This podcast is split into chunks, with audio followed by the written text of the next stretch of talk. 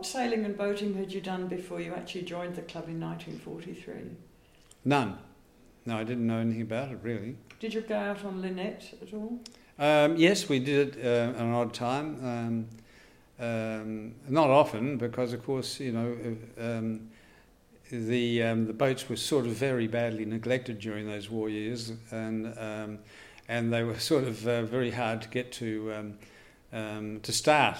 Um, it was quite an art to get them to start, and um, and occasionally we'd be invited to go out, and um, if the boat would start, and you'd get down there about nine thirty with or so in the morning, nine thirty with the old man, and you'd start trying to start the, to get the motor to work, and it was um, it had um, it had uh, being a kerosene conversion, you had a little tank on top of the motor.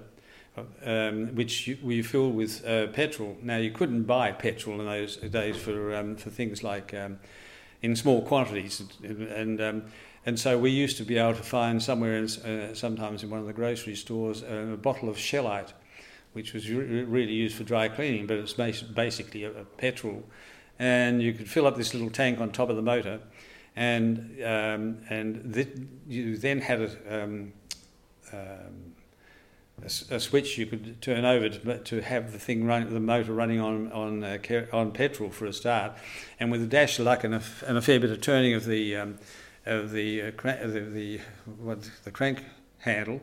Uh, you might get the thing to start, and it would take anything up to two hours.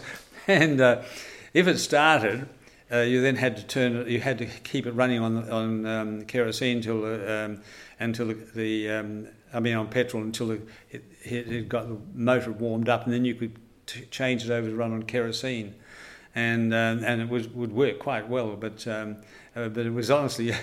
You'd spend half a day doing what um, you're mucking around with it before you got out for about half an hour on the water. So it was not not terribly popular. Mum didn't like going down and, and uh, being on the boat very much, so um, it was just one of those odd things that happened now and then. Uh,